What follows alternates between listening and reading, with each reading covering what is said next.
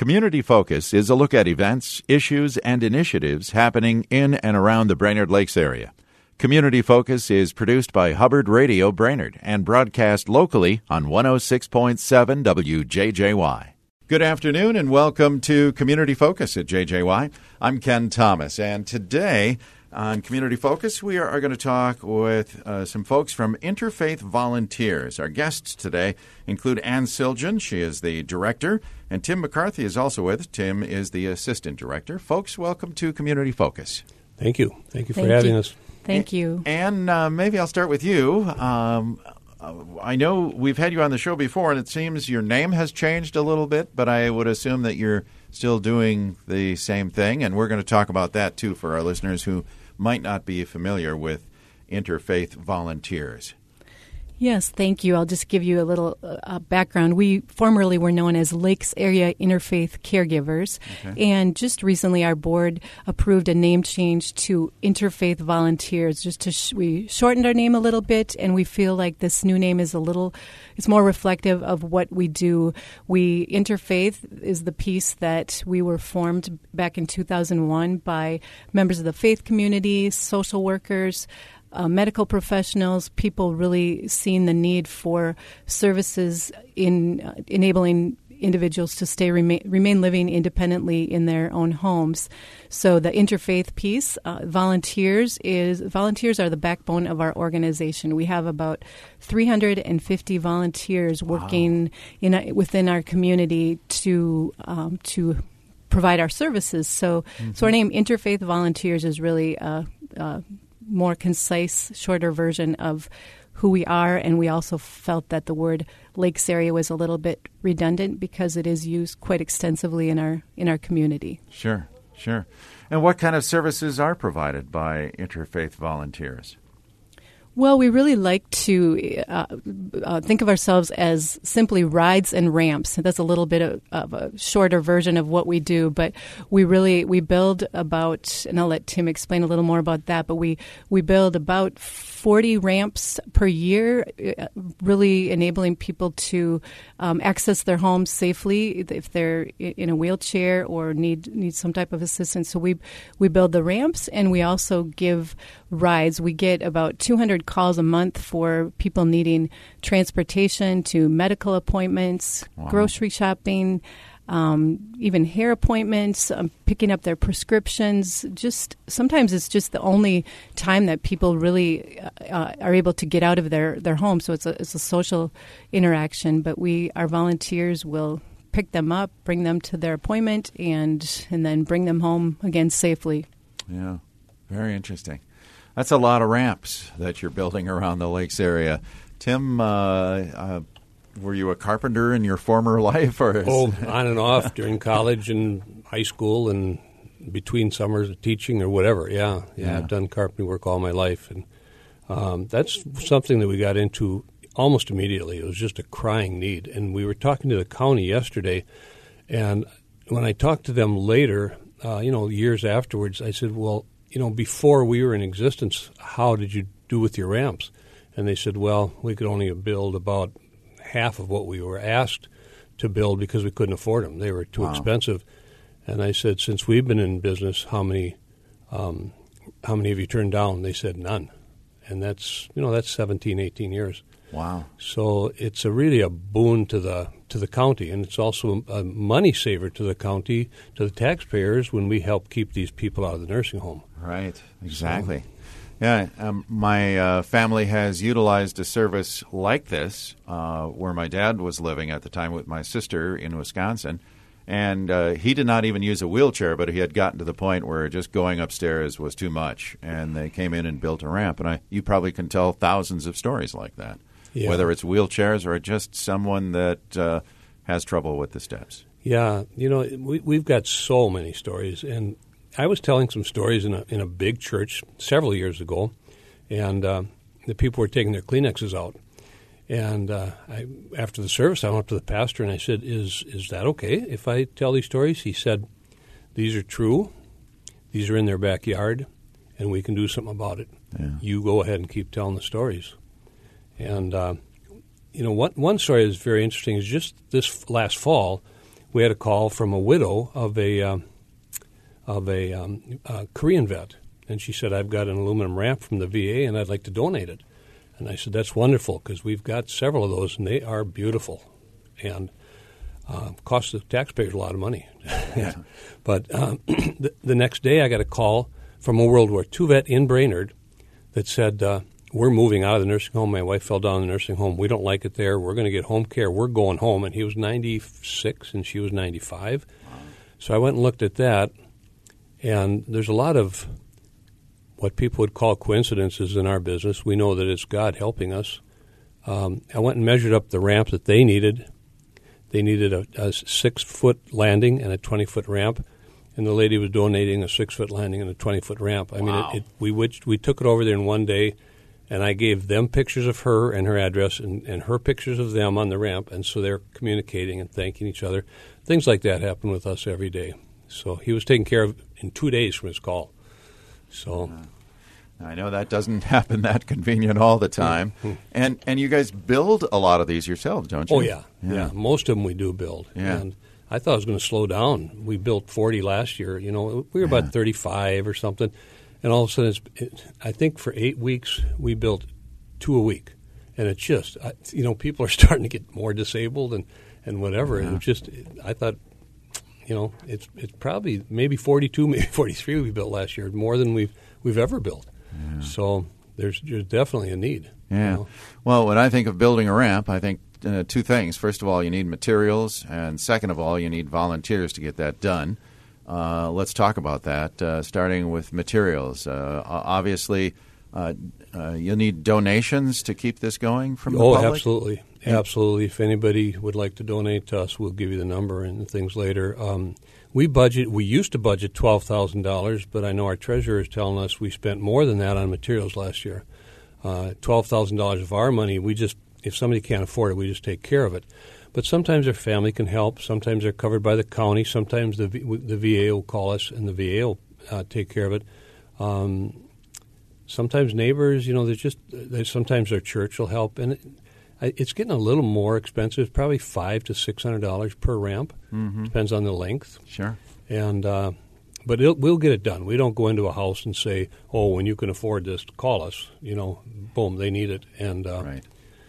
But and the volunteers, we can always use a volunteer or two uh, to help build ramps because what happens is I've got about sixty, but what happens is every year one or two because of arthritis or something have to quit, and I'll tell you when they call and tell me they can't do it anymore, I don't think one of them is not crying. I mean, they love it. They love it. They see the results. Um, we get it done. I don't think we ever take more than like five hours. Um, they have a good time, and then they can see the people using the ramp. So it's like uh, it really is a worthwhile thing. So if anybody, if anybody's out there that, that thought, boy, I got to hook into something, I, I can build stuff, and they, they don't need any tools. We got a trailer full of tools. They don't they don't really need to know how to do it because I'll be at every project. So. Uh, although most of my boys could do it without me by now. So Yeah. anyway, Interesting. Uh, and I mean, really, I suppose every uh, every home presents its own uh, set of, uh, uh, if you will, uh, engineering problems because no two homes are the same. right. It'd be nice if they were all a nice, simple little ramp right up from the sidewalk, but it doesn't always work that way, does it? No, no. Every I've got to go design the ramp. I was just showing Ann when we were waiting. Here's one, and here's one. You know, they're all different. So Yeah. All right. Um, let's talk a little bit about how we can volunteer and how we can donate to interfaith volunteers. Sure. we the nice thing about our organization is that we, we, we need volunteers, but there's no time commitment. They someone can volunteer one hour a week, one hour a month, um, once a year. Really, we, we really will will use volunteers however they however it works for them. Um, I use my own mother as an example. She's a, a retired woman who lives up in the Breezy Point area, and she's become one of our volunteers who drives, and she has a she has a neighbor who needs to go to into town once a week for groceries and, and errands and, and my, my mom is going anyway so she brings her along. And you know th- there's just so many people out there like that. They they just volunteer because it's the right thing to do. They're going anyway, and and then they really develop these friendships. They, in my mom's case, she and this woman have become friends, and they go to plays together. And I think someone starts out volunteering thinking they're they're helping or they're they're doing a service, but they realize they really realize that they get just as much in return, if not more. So our volunteers are really just like I said before, the the backbone of our organization and one thing that we're finding too is that two things is that some of our former volunteers are now becoming people we serve just because of mm-hmm. we've been around for almost 20 years and sure.